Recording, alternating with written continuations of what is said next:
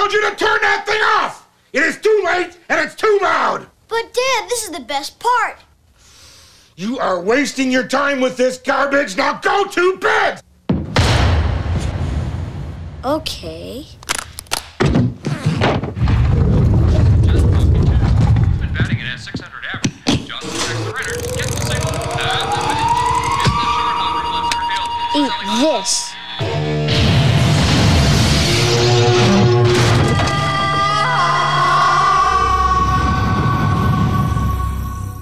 Afraid your father's going to be very upset when he gets back.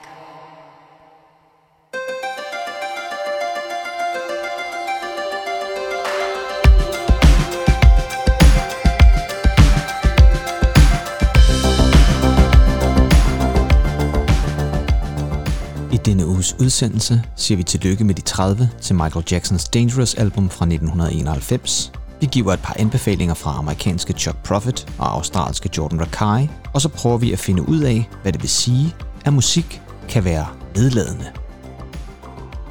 Når en kunstner i flere måneder og i nogle tilfælde år har siddet i et musikstudie og kastet al deres kreativitet ind i en ny udgivelse, så er der mange, der bruger tid på at sætte albummet rigtigt sammen. Et godt album kræver nemlig den helt rigtige trackliste. Men hvad sker der så, når en af verdens største musikplatforme vælger at shuffle den idé lige ned i toilettet? Og selvom vi ikke lige har valgt at starte med lyden af kirkeklokker, så kunne vi godt have gjort det, fordi i lytter nemlig til afsnit 25 af Noget ved musikken. Vores sølvbryllupsafsnit, tror jeg vel et eller andet sted godt, vi kan sige. Ja. Ja, det tænker jeg lidt. Men øh, jeg hedder jo Kim Pedersen, og jeg er en af de her savnomspundne værter på det her savnomspundne program, den her savnomspundne podcast. Og det er jeg selvfølgelig med min savnomspundne medmarker dig, Andy Tennant. Øh, Føler du dig savnomspunden? Jeg føler mig i hvert fald øh, på vores bryllupsdag her vildt forelsket. Ja. Alle klokker ringer. Ej, den har vi snakket om mange gange, den med Birte Kjær, hun sang den live Ja. hver eneste gang der. Ej, det var, det var vidunderligt Ja, track. hun nailede den hver gang. Ja, og så er den jo skrevet af den mand, jeg også godt en dag øh, kunne tænke mig at få med i programmet, nemlig Kjeld Haik. Jeg mener også, han har været inde over den. Det har han, det er jeg slet, Jeg er slet helt i tvivl om, han har. Det var sådan i forlængelse af, øh, øh, vi maler byen rød og sådan noget. Der var der, han kunne ikke sætte et ben forkert dengang, Kjell Haik. Det kan han aldrig. Jeg Nej, det kan han ikke. Det kan han, og det kan han stadig ikke. Jeg tror, hvis man øh, vil have fat i Kjell Haik, så øh, finder man ham vel nærmest nok bedst nede ved landsbyens gadekær stadig. Ja, og det er, kunne jeg forestille mig, er i Holte, hvor ham og Hilde Det- holder til. Det kunne det godt være. Eller det kunne faktisk også godt være, at de en gang imellem tog sådan et stroll op omkring øh, Søllerød. Der ligger sådan et smukt lille gadekær nede ved Ja, krogen. apropos Søllerød har vi da øh, tilbragt rigtig meget tid ved Søllerød På Kirkegård. kirkegården. vil jeg mærke. ja, det kommer til at lyde meget mærkeligt. Men øh, vi har en eller anden forkærlighed for Søllerød, og især kirkegården. Mm. Meget, meget smuk ja. Kirkegård. Nå, men det var egentlig ikke det, vi skulle Nå, handle ja. om. Men øh, godt at se dig Nej. egentlig, øh, og øh, godt, at øh, vi endnu en gang er tilbage her i øh, rette omgivelser, lad os sige det sådan. Nej, det er jo lidt forkert at sige, fordi vi kan jo egentlig Mm. Ja, godt lide, altså- når vi laver de her fysiske episoder, men det er ikke altid, det sådan rent tidsmæssigt kan lade sig gøre. Så den her gang, der kører vi det igen med distance. Ja, for normalvis så plejer vi jo at befinde os i en, øh, jeg vil lige ved at sige en, en sølvgrå Mercedes, men i et sundhedscenter, men Ja. ikke i dag. Nej, Der, der er vi med afstand. Og der er vi med afstand. Når jeg ser dig her tone frem på skærmen, så ser jo nærmest sundhedsskadeligt ud, det du befinder dig i. Ja, men det, det er klassisk, men, men det, jeg ved ikke, hvad der sker med den belysning. Vi har snakket om det før, men det er fordi, jeg, jeg kommer til at se grå ud og sådan en, Det ligner sådan en eller anden øh, en bygning, der ligger op af Tjernobyl eller sådan noget i 86 Jamen, jamen, eller det, er noget. totalt, det er totalt Tjernobyl. Jamen, jeg ved ikke, hvad der sker. Det er Uden fra, at- så har jeg min, min øh, luftrenser i baggrunden også, som ser sådan lidt Tjernobylsk ud. Nå, men øh, luftrenser og Kjell Haik og Gadekær i Søllerød osv., det er jo ikke det, det skal handle om. Ja. Ja. Det skal jo handle om Nej. musik. Vores sølvbryllupsafsnit, afsnit 25, normale afsnit, vi har lavet masser af andre gode afsnit, men, øh, men det her, det er jo et normalt afsnit. Og som det Ja. plejer at være, så skal vi jo starte med lidt musikalske anbefalinger. Og nu er der jo gået lidt tid siden det sidste normale afsnit, så nu er jeg lidt spændt på, egentlig denne her gang, hvad du har at anbefale. Jeg har faktisk øh, jeg er faldet over en, en kunstner, Mm. som jeg hørte for første gang i en pladebutik, Folk og Rock. Ja, og I- det lyder meget svensk. I, øh, ja, i oppe i Malmø. Det er faktisk en fremragende pladeforretning. Jeg elsker den. Ja, du kender den? Ja, jeg kender den. Ja, den er så skøn. Så skøn. Og rigtig, rigtig hyggelig pladebutik. Ja, meget, meget. Med café nede under og så videre. Jamen, der gik jeg op og øh, bladrede nogle plader igennem. Og så pludselig, de spiller jo altid alle mulige fantastiske ting i sådan en pladebutik. Og der hørte jeg simpelthen noget, der... Øh, jeg ved ikke, om det slog mig bagover, men tæt på. Ja. Ja. Tæt på i hvert fald. Det var, det var lige før, jeg skulle øh, reddes af, af Sæbo eller et eller andet. Nej, det var det ikke. Men, men i hvert fald så, øh, så hørte jeg en, øh, en kunstner ud af højtaleren, Ja. som jeg faldt virkelig meget for. Det er en amerikansk kunstner ved navn, og jeg tror ikke engang, han er blevet spillet i dansk radio nogensinde. Han, hedder, han kalder sig selv for Chuck Prophet.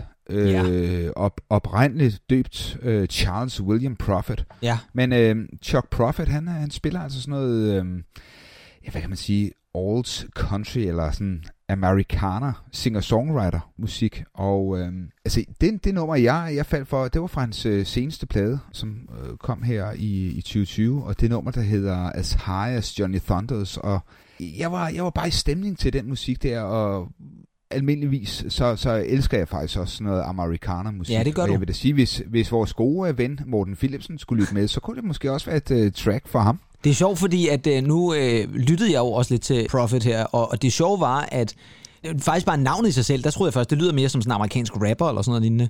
Men, ja, ja, ja, faktisk. Men jeg lyttede også lidt til det, og jeg faktisk, kom faktisk til at tænke lidt på uh, The Grenadines, da jeg hørte uh, Ja. især der, deres uh, nye udspil her. Men, men det er nemlig rigtigt, der er sådan meget sådan noget alternative country mm. amerikaner over det, uh, men super lækkert. Og jeg synes da egentlig, vi skal da delagtiggøre lytterne, og måske også vores kære ven Philipsen uh, i, uh, ja. i lækkerierne. Skal vi ikke gøre det? Og så lytte Det til nummeret her, der hedder High as Johnny Thunders.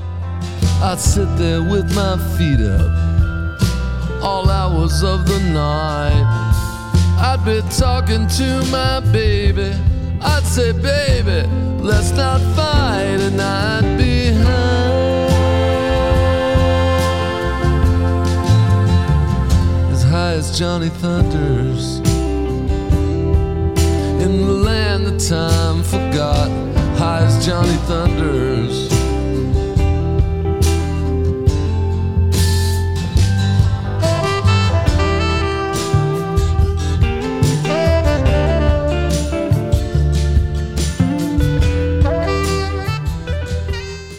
Det er ikke så tit, der er sax Oh. på country, er det? Nej, det, det var, nej, men det var, det var super skønt, at den, øh, at den sax kommer ind der. Ja, det er super lækkert.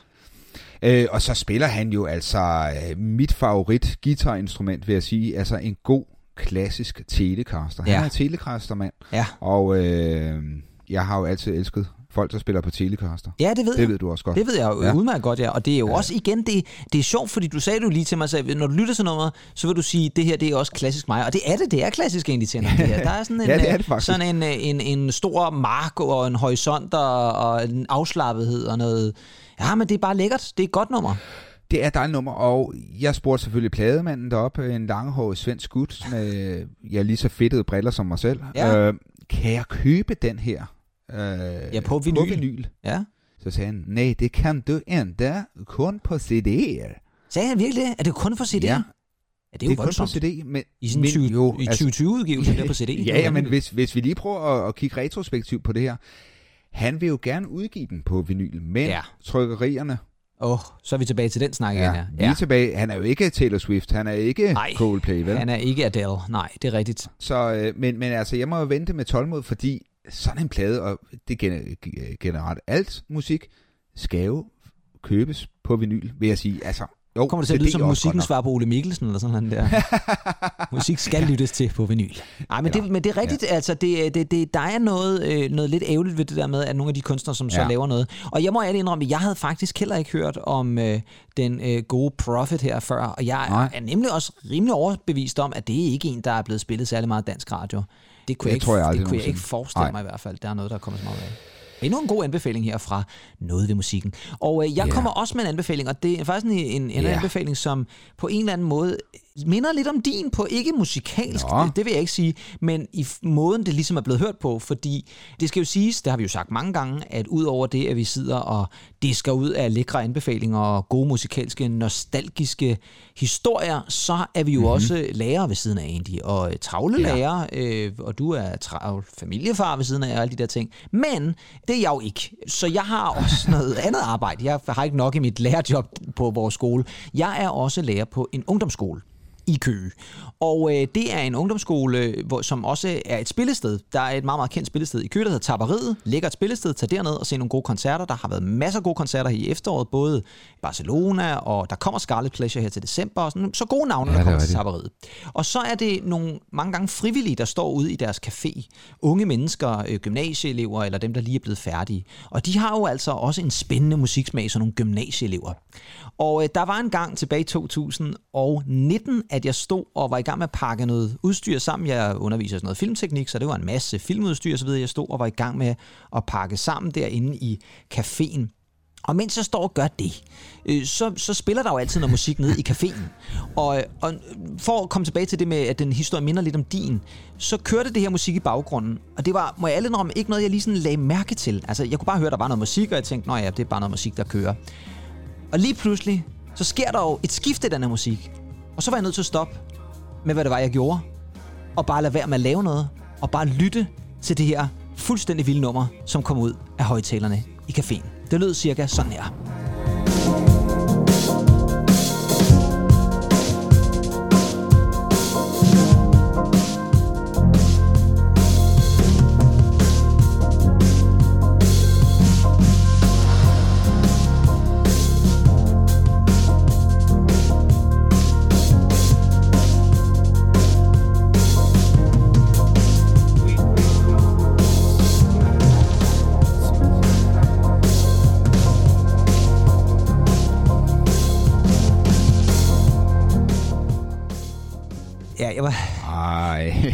Lovely. Jamen, lovely drums. Lovely drums, og det var især trommerne, der fangede mig, og så den der lidt mærkelige Ja. synth, ja. der kørte ind i baggrunden. Og Jeg var, jeg var simpelthen jeg var fuldstændig awestruck og stod egentlig nærmest bare stille og tænkte, jeg er nødt til simpelthen at høre, hvad det her er. Jeg Hvad- hvad- hvad, hvad for gjorde du? Jamen det gjorde, jeg Fik- gjorde det. Jeg gik ned, jeg drønede ned ad trappen, jeg var sådan oven på caféen, ja. så drønede jeg ned til caféen, og tog jeg fat i hende, der stod dernede, som var frivillig, Andrea, meget øh, sød ung kvinde dernede, og så sagde jeg, hvad i al videste verden er det, Det kender jeg godt, det der. du har sat på der. Og så siger hun, jamen, det er da Jordan Rakai. Og så var jeg sådan lidt, jamen det er det da. Ja. Hvem fanden er Jordan Rakai? Det aner jeg ikke, hvem er. Nej, og så nej, nej. var min interesse jo vagt, for så var jeg jo nødt til at finde ud af, hvem Jordan Rakai er. Og Jordan Rakai, han er en australsk, han er øh, født på New Zealand, men øh, vokset op i Australien, kunstner, ung mand, lige i slutningen af 20'erne. Det nummer, som jeg havde hørt, det var det nummer, der hed Eye to Eye, som er taget fra hans andet album, som udkom tilbage i 2015, Cloak. Nej, undskyld, det passer ikke. I Wallflower hedder det, fra 2017. Hans første album kom i 2015 og hed Cloak, og det kom lige efter, han var flyttet til London. Ja, jeg ved det godt, jeg har det med at tage fat i musikere, der bor i London. ja, ja, øh, der er ja, referencerne. der er ikke nogen overraskelser der. Men det her album, det øh, udkom altså i 2017, og det, der var så vildt, det var at i 2019, hvor jeg står og lytter til det her nummer, der er det altså to år gammelt. Men der har han faktisk lige et nyt album på trapperne, som hedder Origin. Og det udkommer, og der kommer også en masse gode singler for det, og jeg køber det på vinyl, og jeg bliver faktisk enormt glad for Jordan Rakai. Og nu er det måske svært at lytte til det her nummer, og så tænke, okay, hvad er det så for en genre, vi er ude i? Jamen, øh, Jordan Rakai laver faktisk en mm. form for øh, fusion af R&B og sådan noget jazz, og i virkeligheden også sådan, nogle gange lidt elektroniske ting og sager. Og grunden til, at jeg gerne vil anbefale ham den her gang, det er fordi, nu er der selvfølgelig kommet hans fjerde album. Det udkom her uh. i uh, september, 17. september. Det hedder What We Call Life, og uh, det var faktisk for en gang skyld et album, der også chartede i England, fordi de andre har faktisk ikke været inde på hitlisten. Men det gjorde det her for første gang, så røg han altså på den engelske album chart med det her, og han har kaldt det sit mest sårbare og intime album. Og det kan man måske godt fornemme lidt, men jeg vil dog sige, at der er altså stadigvæk en masse rigtig gode pop R&B numre, og der er også stadigvæk numre, hvor han sådan går lidt over i sådan en lidt mere elektronisk karakter. Men jeg kunne godt tænke mig at spille et nummer også fra det her nye album, så man også lige finder ud af, hvordan lyder Jordan Rakai egentlig Ja. sådan rigtigt i 2021. Og øh, det bliver med den her single fra det her album. Det er det nummer, der hedder Send My Love.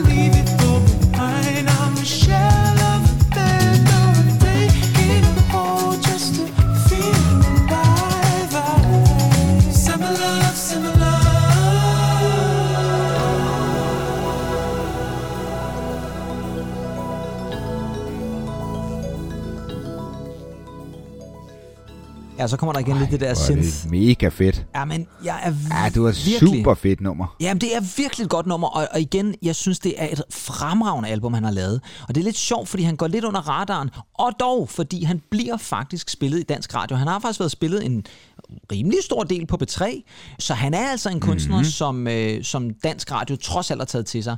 Men han er virkelig, virkelig lyt værd, og kan man godt lide sådan noget lidt R&B med noget, noget kant og noget jazz også nogle gange, og især, nu nævnte du også trommerne i Eye to Eye nummer, som jeg lige spillede lidt af, og de er nemlig sådan ret jazzede. Han er ven med en anden kunstner, som jeg også har anbefalet øh, i et tidligere program, nemlig Tom Misch, som jo er englænder og Ja, guitarist. det kan man godt høre. De har lavet forskellige ting sammen, øh, og det kan man nemlig godt høre. Og så vil jeg da også lige anbefale, at hvis man har tid, så spiller Jordan Rakai i Storvega til næste år, den 12. april.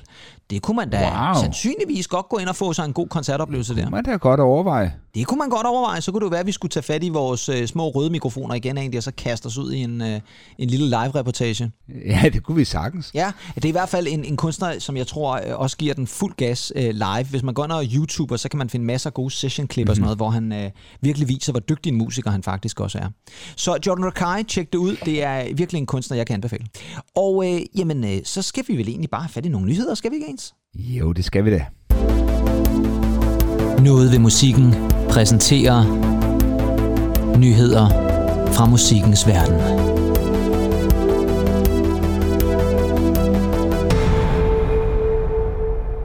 Ja, og øh, der er nemlig et par nyheder den her gang, og det er igen i den der uh. afdeling, hvor at det sådan er lidt øh, fascinerende og lidt anderledes og lidt interessant. Og den første nyhed, den kom for øh, to-tre uger siden, nemlig at øh, den natklub, som er tilknyttet Rust, det her spillested inde på Nørrebro i København, Ja, der har vi været en del. Ja, der må man sige, der har vi godt nok været en del, ja. Øh, især i øh, de gode gamle Mono Agenda slash Android Orchestra, dit gamle banddage der. Øh, vi har virkelig spillet der mange gange. Jeg kan ikke huske, hvor mange gange det er blevet til, men en hel del gange. Det er i hvert fald men et fedt spillested i øvrigt også. Men deres natklub har nu besluttet, at de ja. Ikke længere vil spille musik, hvis det er tekster, som kan opfattes nedladende.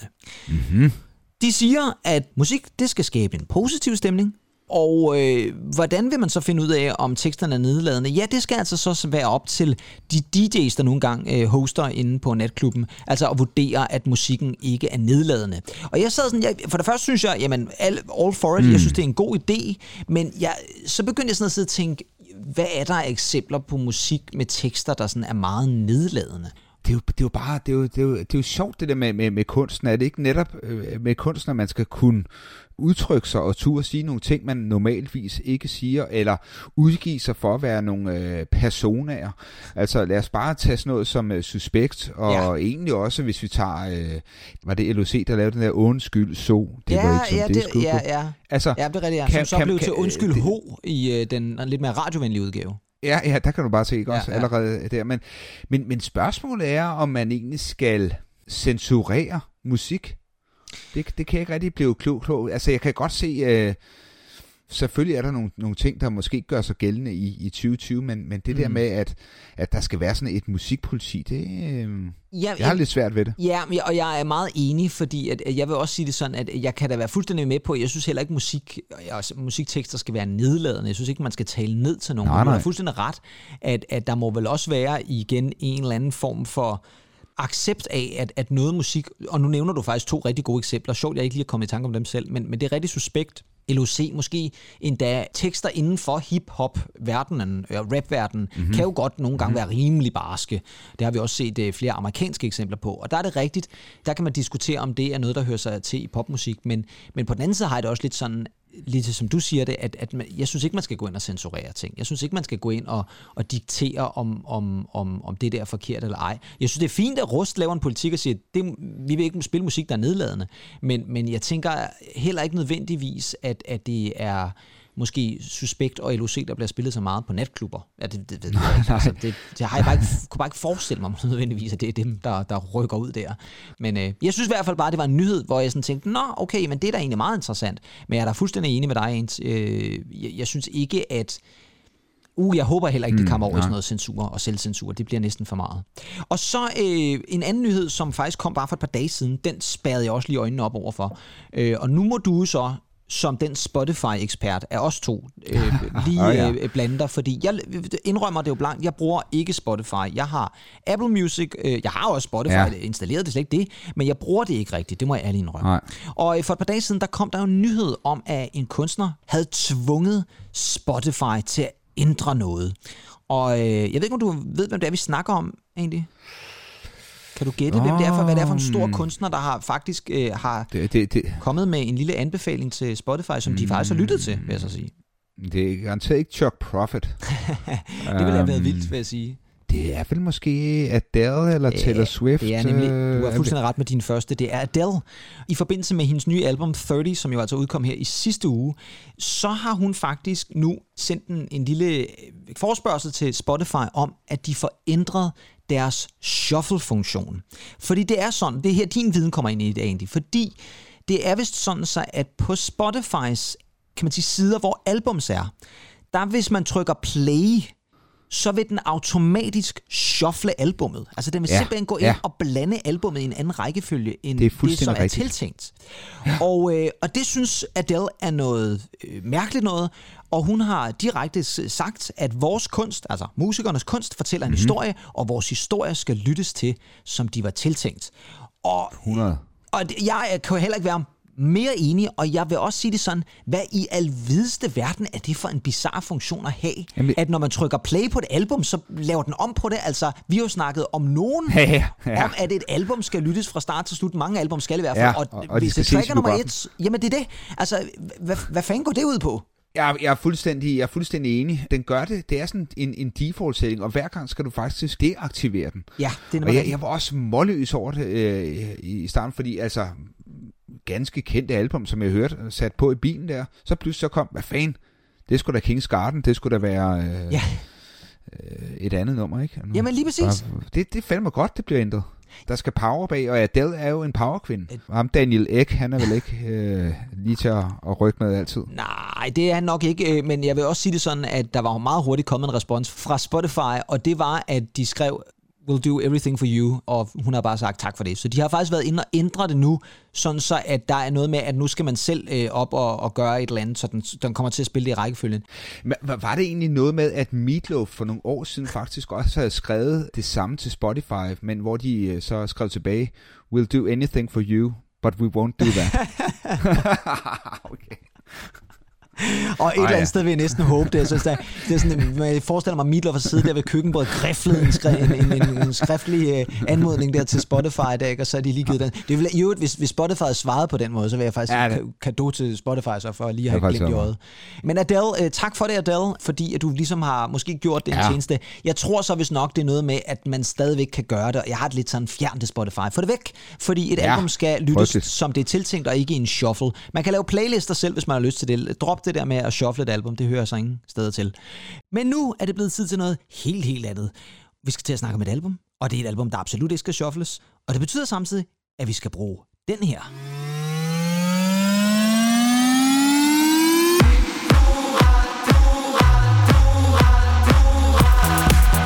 Noget ved musikken præsenterer jubilæum.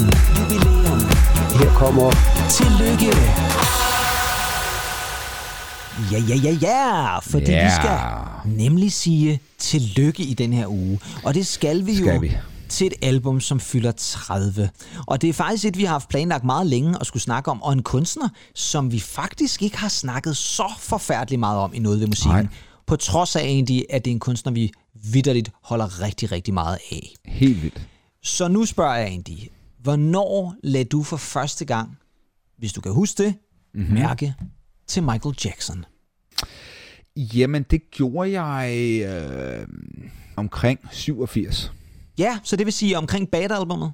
Ja, omkring baderbummet. Øh, og nu plejer jeg jo altid at sige, at jeg, jeg, jeg sov i 80'erne, Ja. men, men altså 87 øh, bad-perioden her, og der er faktisk, øh, jeg har jo faktisk så sent som her den anden dag, øh, fordi øh, vi skal jo snakke om Michael Jackson, Ja. snakke med min mor om, øh, om hun kan huske dengang, jeg havde en, øh, en session ude i indkørselen. Ja. For der skreg jeg nemlig øh, af vildende sky, You know I'm bad, I'm bad, na, na, na. Altså Ja. med børnelyrik der, ikke? Ja, med Øh, børnelyrik. og til stor morskab og måske også fortvivlelse i virkeligheden for, for, for naboerne. Muligvis, ja.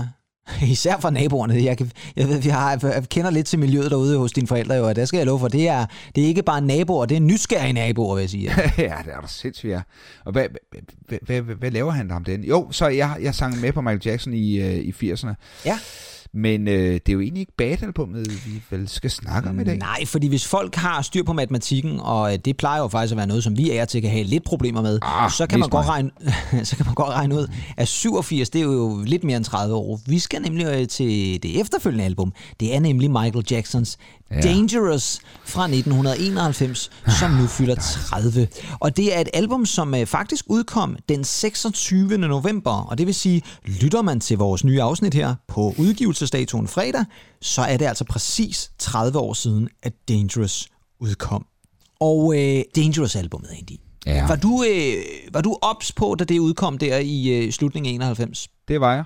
Ja. Det kan jeg lige så tydeligt øh, lukke. Jeg havde en, faktisk en god, en god ven i, øh, i Månestrup, Ja. som var fuldstændig fanatisk Michael Jackson-fan. Altså, jeg var egentlig også fan af ham. Ja, ja. Men denne ven var altså øh, kæmpe Michael Jackson-fan, og han var en af de første, der havde kassettebåndet nærmest i byen. Med Dangerous? Med Dangerous, ja. Wow. Fedt. Og det var jo øh, fantastisk, og det lyttede vi til. Ja. Øh, helt vildt. Men, men det er jo fantastisk i en tid, hvor man så skal over til hinanden og lytte til Ja, et det er kassettebånd. Ikke? Jamen, det er da fantastisk. Det er jo vidunderligt. Jeg elsker det. Øhm. Øh, var du så også en af de øh, cirka halv milliard mennesker, der den 14. november 1991 sad og så musikvideoen Black og White, som øh, faktisk blev vist i 27 lande. Og prøv lige at tænke over det Ej, igen. En halv. Milliard mennesker. På det tidspunkt i 1991, der svarer det til 10 procent af verdens befolkning, der simpelthen sad og så, øh, da Michael fantastisk. Jacksons Black og White øh, musikvideo kom ud. Øh, det, det er jo fuldstændig vanvittigt. Men jeg vil sige, det er jo også en musikvideo, det var det, der ligesom kickstartede albumet, første single for albumet, og det var også ligesom det, som... Øh, hvor man bare sådan tænkte, okay, altså man kendte jo Michael Jacksons musikvideo, men igen havde han bare gjort et eller andet, ikke? Macaulay Culkin, som jo var verdenskendt for Ja, alle ja. hjemmefilmene, ikke? Og Norm fra Sam Spar, George Wendt, skuespilleren, som åbenbart skulle spille hans far, ja, som flyver op igennem taget på stolen der. Og det var bare en musikvideo, der kunne noget, ikke? Og så den der morphing-scene til sidst med, med folk, der ligesom blev morfet sammen, som var vanvittig computerteknik dengang, groundbreaking Ja. jo et eller andet sted. Ja, ja. Man nåede det jo råt, og den kom jo altså bare et, øh, ja, et par uger inden albumet så udkom. En fremragende første single. Men Jeg så den ikke. du så den ikke dengang. Du var ikke en af den halv milliard. Det tror jeg heller ikke, jeg var, men jeg så musikvideoen meget tæt på, fordi jeg elskede Ja. ja. MTV og sådan noget dengang. Ja. Men vi skal lytte til anden singlen, fordi det er Ja. et nummer, som vi begge to holder rigtig meget af. Og anden singlen fra Dangerous-albummet, det er jo selvfølgelig det nummer, som hedder Remember the Time. Always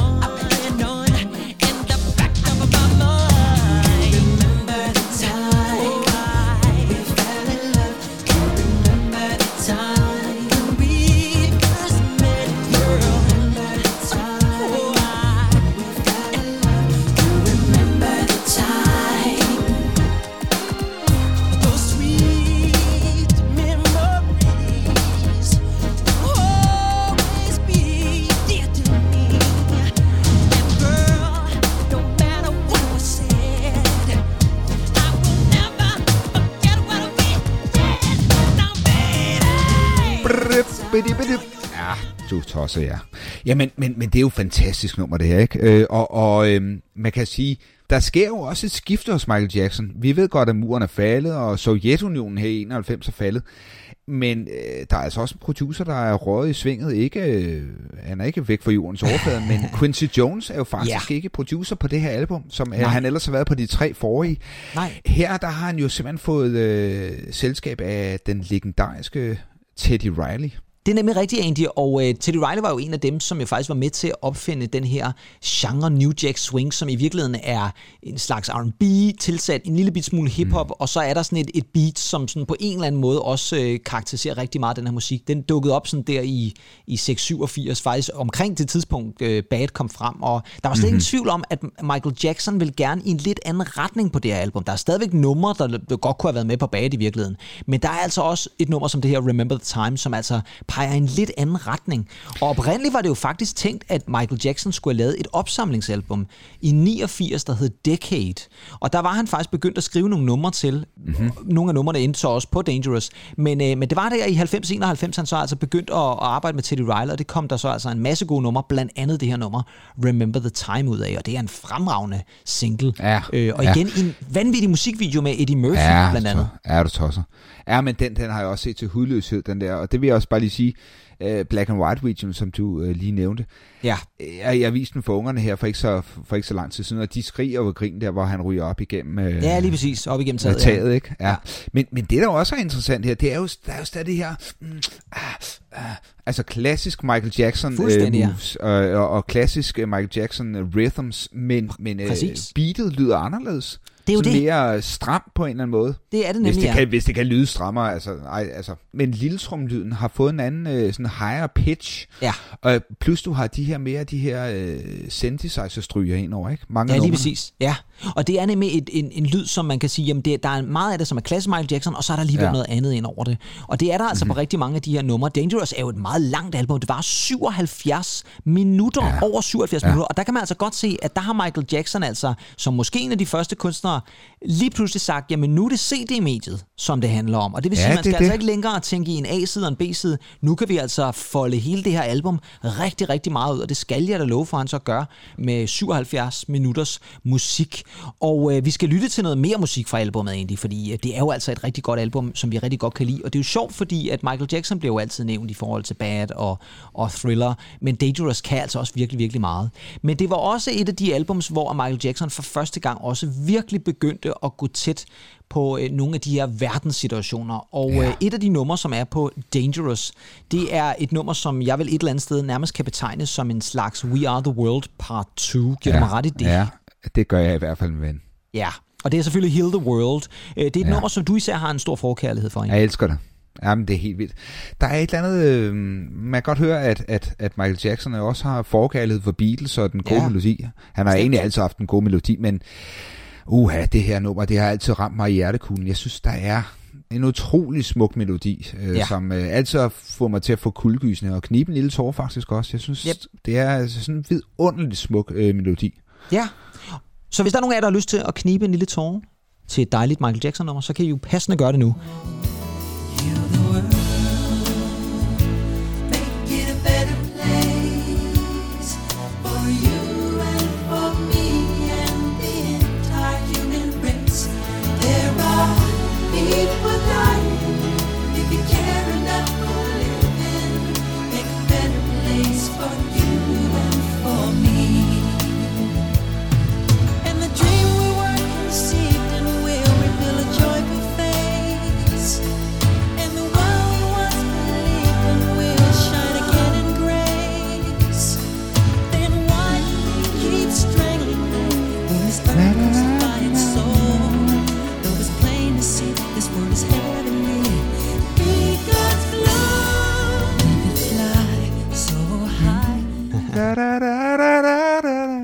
Det er smukt. Uha, dejligt, Ja, det dejligt, dejligt. Og, og, og det er rigtig faktisk lidt sjovt, den melodi, der det er sådan også lidt Beatles, som du siger, lidt McCartney Ja, på en egentlig. eller anden måde. Ikke? Ja. Og skønt, skønt produceret. Prøv lige at høre nogle kanslag på den lille trum der, ikke? Ja, altså, det er smukt. Michael Jackson havde faktisk lavet omkring 50 sange allerede inden Teddy Riley blev tilknyttet som producer. Så det har altså virkelig været en produktiv periode for Michael Jackson. Mange af de her numre er jo faktisk aldrig nogensinde udkommet.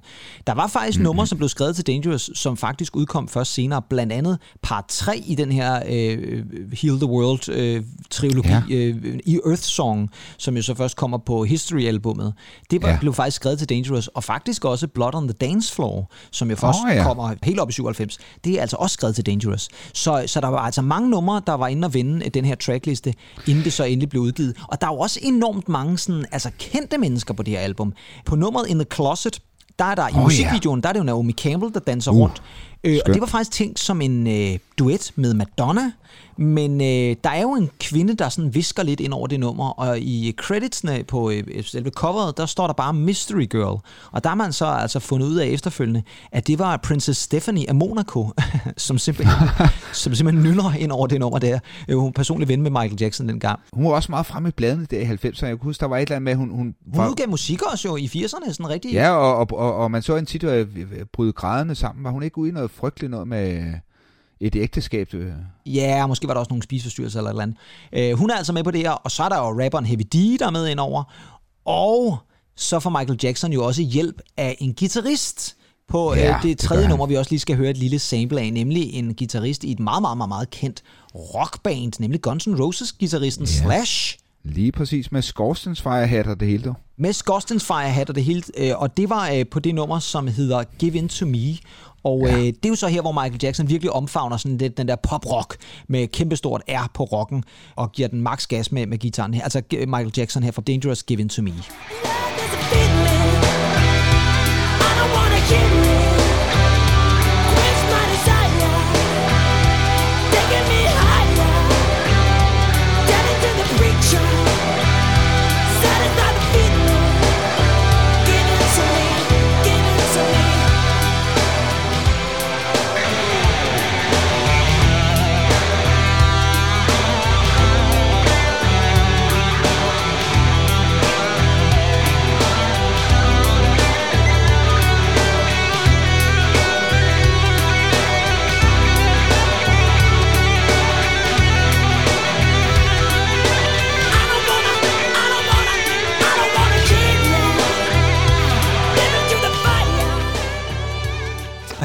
men altså.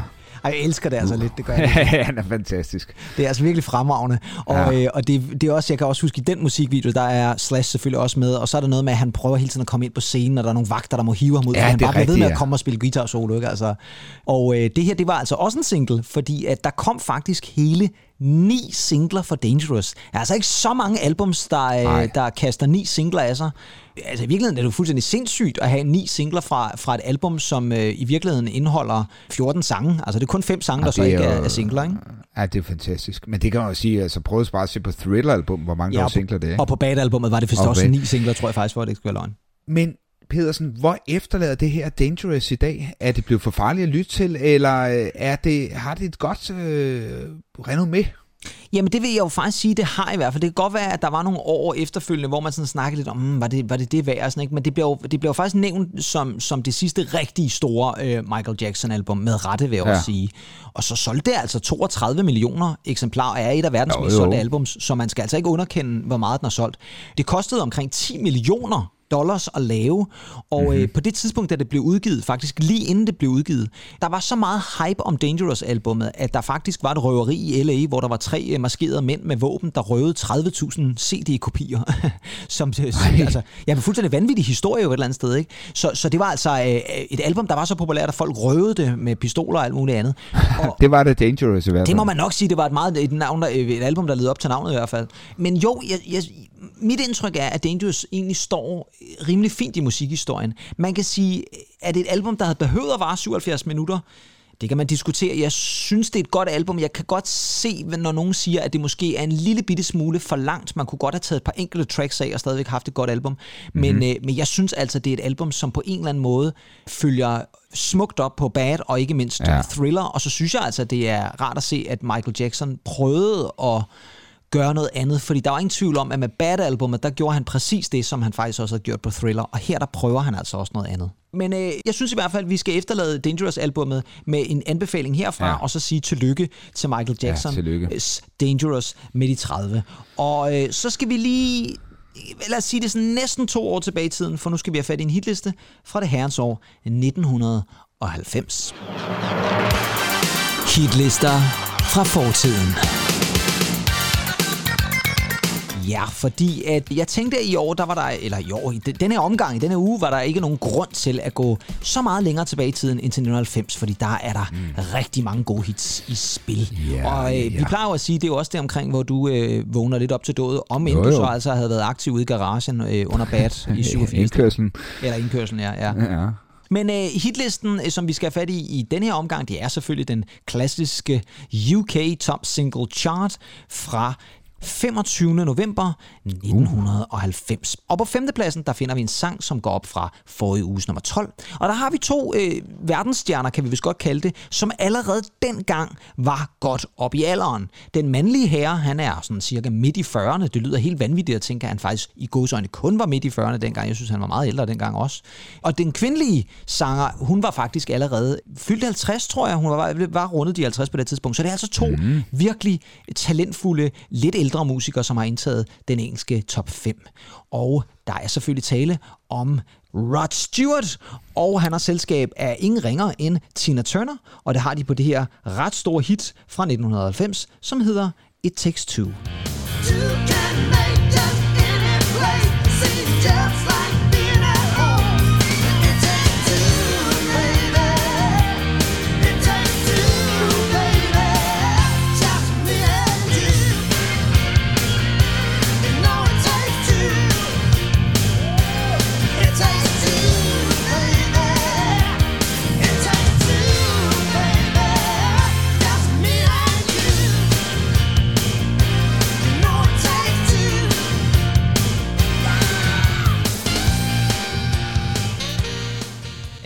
så. Ah, men fantastisk. Ja, kan du huske det nummer egentlig? 100 procent. Ja. Jeg vil så sige, uh, mit, mit første Rod Stewart-album, det, det køber jeg faktisk i 93.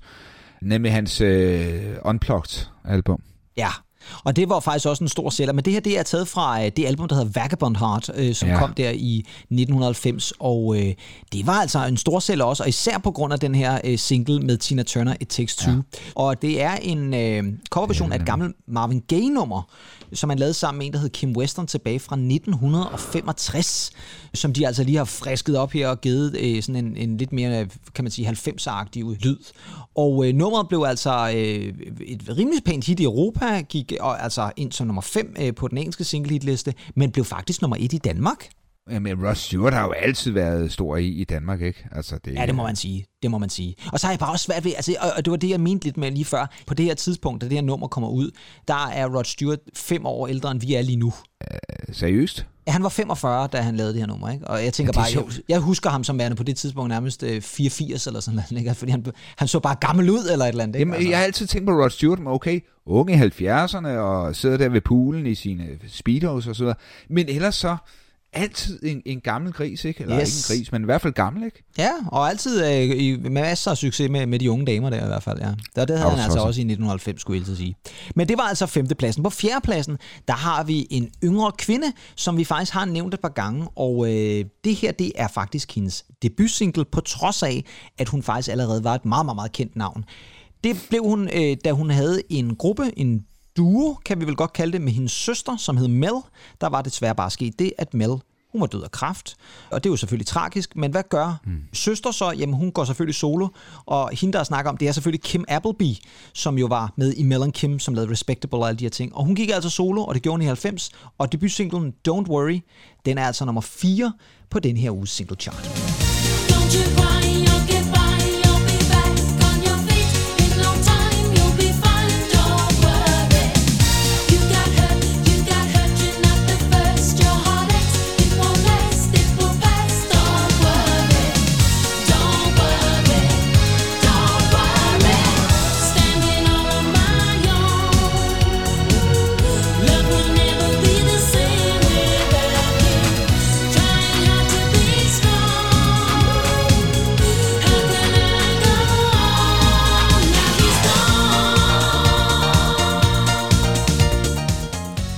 der lige lidt uh, house piano ind der til sidst. Mm, er skønt. Ja, det var altså Kim Appleby og Don't Worry, og det var altså et ret stort øh, hit der tilbage i 1990 på øh, den her uges liste, der ligger nummer 4, men den faldt altså ned fra forrige uges anden plads, som var den højeste placering, den opnåede. Og så er den faktisk co-written, altså medskrevet af en øh, også lidt ung mand ved navn Craig Logan. Uh, ja, Craig Logan fra...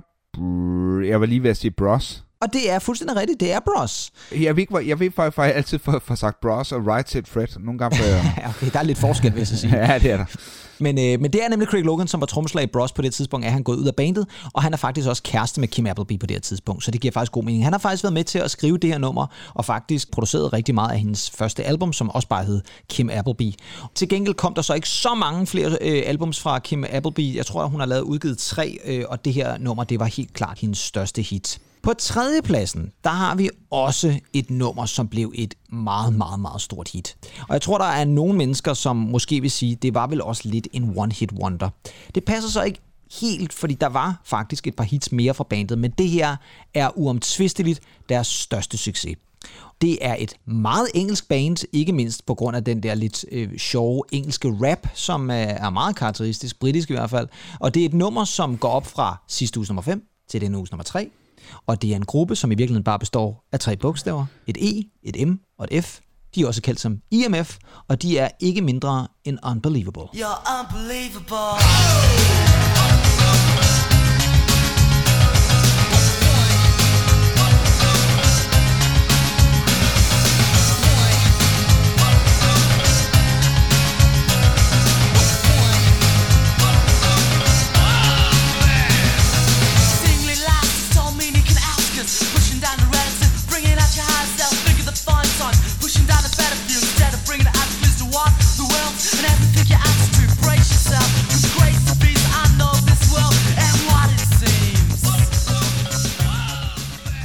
Unbelievable. Det er et fantastisk nummer. Det holder sgu stadig, det nummer. Ja, det gør det altså. Det er, der er et eller andet ved det nummer, som man bare bliver fanget af 100%, ja. Det der, det husker jeg så tydeligt. You're unbelievable. Jamen, det er bare den der øh, klassisk tykke engelske accent, ikke? Helt vildt, ja. Helt vildt. Jeg tror da også, det blev brugt i en... Er det ikke blevet brugt i nogle film eller nogle serier eller sådan noget? Jeg synes, jeg har hørt den meget... øh, Det det er jo noget, der egentlig er, er, er kørt meget op igennem sådan 90'erne og 0'erne, og øh, det er jo ikke sådan et, man bare har, har glemt fuldstændig. Nej, nej, 100% ikke. Og jeg vil også sige det sådan, at det her nummer fra øh, IMF, det var jo som sagt debutsinglen fra et album, som hedder Schubert Dip. Det er jo et meget mærkeligt øh, navn til albummet. Altså ligesom, øh, ligesom Schubert, øh, komponisten. Komponisten Schubert, jeg ved ikke, hvor- hvordan man laver et Schubert Dip. Det må være et eller andet sted. Det er ja. altid noget, det ikke Han var meget glad for at bade, måske. Ja, måske, eller også, så, i virkeligheden, hvis det var udgivet her for et par år tilbage, så ville det hedde måske et Schubert Dab i stedet for, ikke? Altså, man lavet Nå, et ja. Schubert Dab på en eller anden måde. Jeg ved ikke rigtig, hvordan sådan et ser ud, men, øh, men i hvert fald IMF Unbelievable, som blev deres største hit. Der var et par enkelte andre, der kom lidt senere, men det var altså ikke Ah. helt oppe i den samme kaliber som det her. Så er vi nået til andenpladsen, og der har vi et nummer, som falder ned fra sidste uges førsteplads. Og jeg tror godt, jeg kan sige, at det her nummer, det er, og det skal jeg nok vende tilbage til lige så snart vi har hørt sample af den, det er et af de numre, som englænderne elsker aller, allermest af alle numre. Det tror jeg godt, jeg kan sige.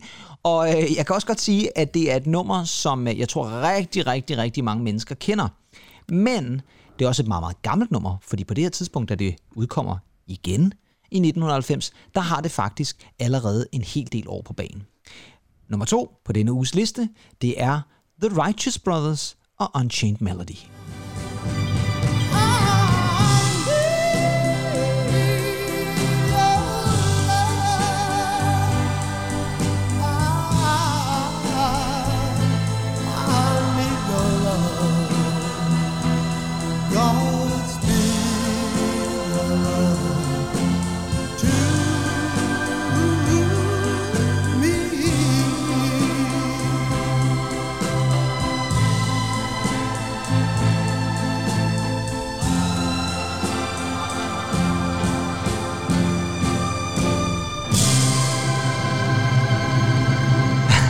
Pompøs slutning også der. Ja. Jeg elsker det nummer. Det er fandme også et godt nummer. Ja, vidunderligt. Øh, men, men spørgsmålet er, Pedersen, Ja. om det her, det kan stå distancen på rust. Altså, er det for farligt? Er det for nedladende? Er det for nedladende? Ja, og, og der, der tænker du især på, I've hungered for your touch, for eksempel, som der bliver Ja. sunget på et tidspunkt, ikke? ja, men er det ikke også bare sådan lidt vi lægger op til sådan lidt, lidt, lidt gammelfræk måske?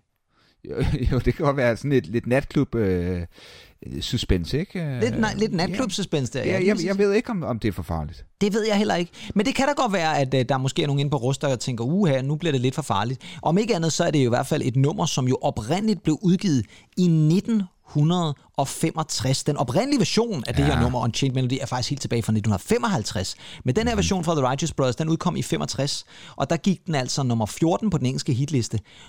Og så er spørgsmålet egentlig, hvad i alvideste verden er det, der gør, at det nummer lige pludselig har været nummer et i England i 1990? Um, er det ikke den her fantastiske film? Og kan du huske, hvad det er for en fantastisk film? Jamen, det er jo den med Patrick Swayze, jo. Ja, det er Ghosts. Vidunderlig film, i øvrigt, En fremragende film faktisk. Den holder faktisk stadigvæk meget godt. Jeg synes fandme, den er god, mand. Og Ja, man, man, tror, man tror jo på ham som spøgelse. Det gør man. Og øh, er, det ikke den, er det ikke lærscenen, hvor han sidder øh, sammen med Demi Moore, og, og der det her nummer spiller? Jo, jo, lige præcis. Men øh, om ikke andet i hvert fald Righteous Brothers og Unchained Melody var altså et kæmpe, kæmpe hit i 1990. Det var faktisk så stort et hit, at det her, det er 1990's største single. Den mest sælgende single i England. Den solgte 1,1 million singler, og det var altså fysiske Ah, singler. Det er Ja, ja. 1990. Og det er jo ret vildt, når man tænker på, at nummeret oprindeligt fra 65, at den så bliver 1990's mest sælgende single. Og nu kommer vi så ind på det der, som jeg snakkede om lige før. Fordi det her nummer blev så et hit igen i 1995.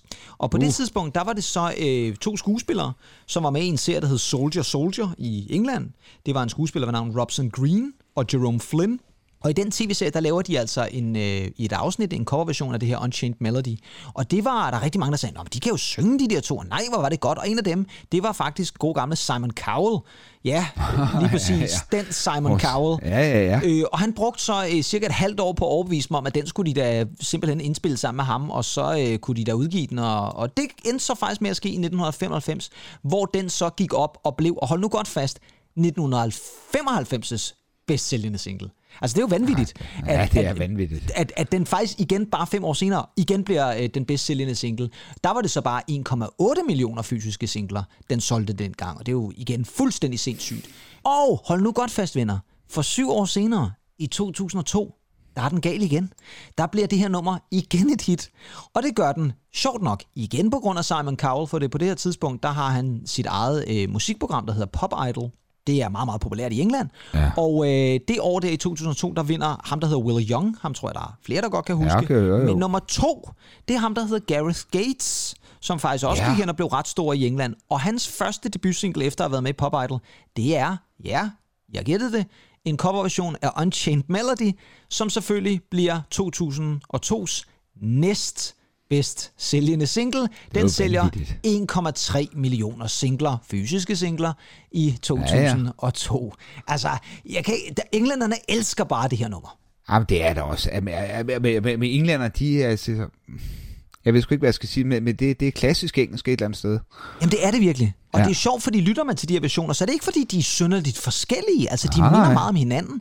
Men, øh, men der er bare et eller andet ved det her nummer, som englænderne falder fuldstændig på halen for. Det er uanset om det så er skuespillere, om Righteous Brothers eller Gareth Gates, der synger det. Så det er bare for at sige, at det her det er et nummer, som øh, virkelig har været igennem mange versioner, men altid bliver et hit i England. Vi er også nået til vores første plads nu, og der har vi ja. at gøre med 1990's måske mest irriterende nummer. Ja, jeg ved det godt. Vi, vi, det, det her det er et nummer, som virkelig, virkelig, virkelig var et kæmpe, kæmpe, kæmpe, kæmpe, kæmpe stort hit. Den var øh, nummer tre ugen før, og den er altså gået op som nummer et. Og øh, ja, skal vi ikke bare tage den? Fordi det her, det er en mand, som øh, i virkeligheden hedder Robert Matthew Van Winkle, men øh, det er der nok ikke øh, meget pladesalg i, og derfor valgte han i stedet for at kalde sig selv for Vanilla Ice, Åh oh, ja. og han ligger nummer et med Ice Ice Baby. dance. Crush the speaker that booms. I'm killing your brain like a poisonous mushroom. Deadly. When I play a dope melody, anything less than the best is a felony. Love it or leave it. You better gain weight. You better hit bulls out. A kid don't play. If there was a problem, yo, I'll solve it. Check out the hook while my DJ revolves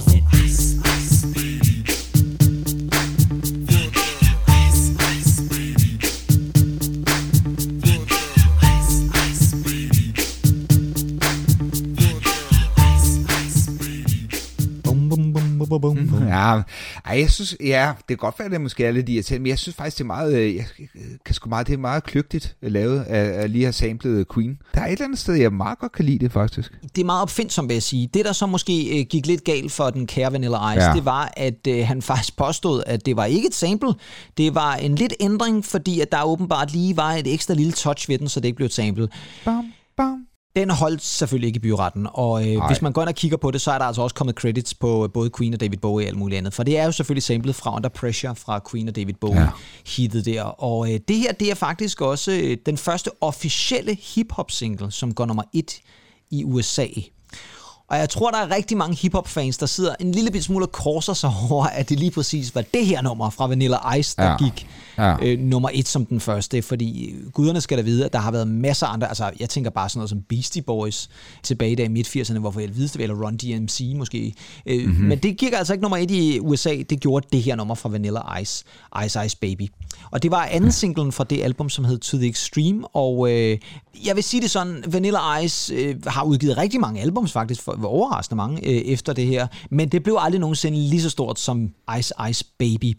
Ved du, hvad var det egentlig det sidste, man hørte til Vanilla Ice? Er der sikkert nogle af jer, der sidder og tænker lige nu? Jo, øh, det som jeg bedst kan huske, det var jo, at han faktisk var hovednavn til Donald Trumps nytårsfest Åh oh, ja, det er rigtigt, ja. sidste år i det hvide hus, øh, hvor Donald Trump i øvrigt ikke... Nej, det var ikke i det hvide hus, det var i Mar-a-Lago nede ved Florida, kan jeg huske. Og Donald Trump kunne ikke selv være med, men jeg kan da huske, at hans søn havde øh, tweetet og stod og så sådan Ja, rimelig øh. Gammeldags ud, vil jeg sige. Altså, et eller andet sted, hvis man er hovednavn ved et øh, Donald Trump øh, nytårsfest, så er det så ikke også bare lidt passé måske, i virkeligheden.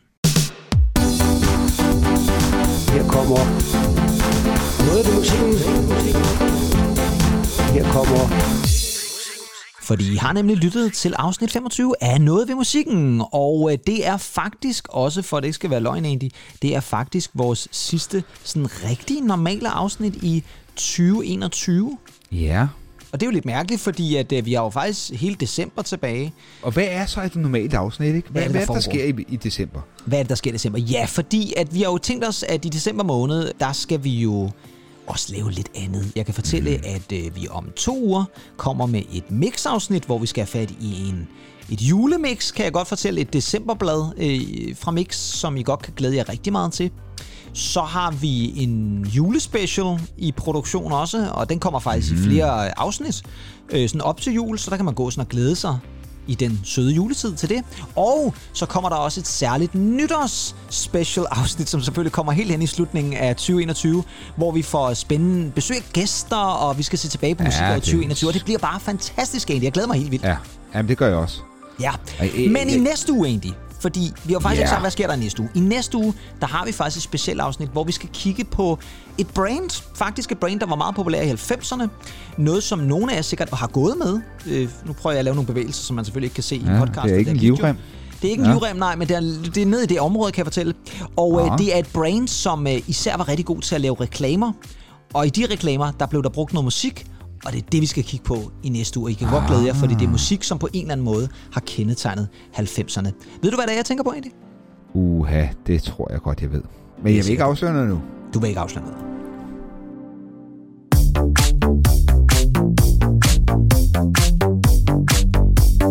Her kommer, her kommer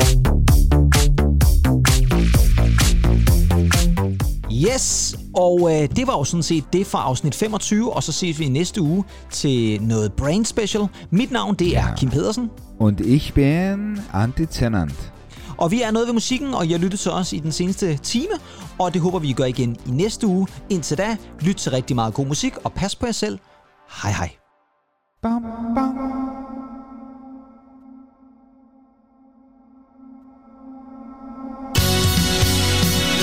vi forelsket. Alle klokker ringer. De nye toner Endelig går der klinger. For de to.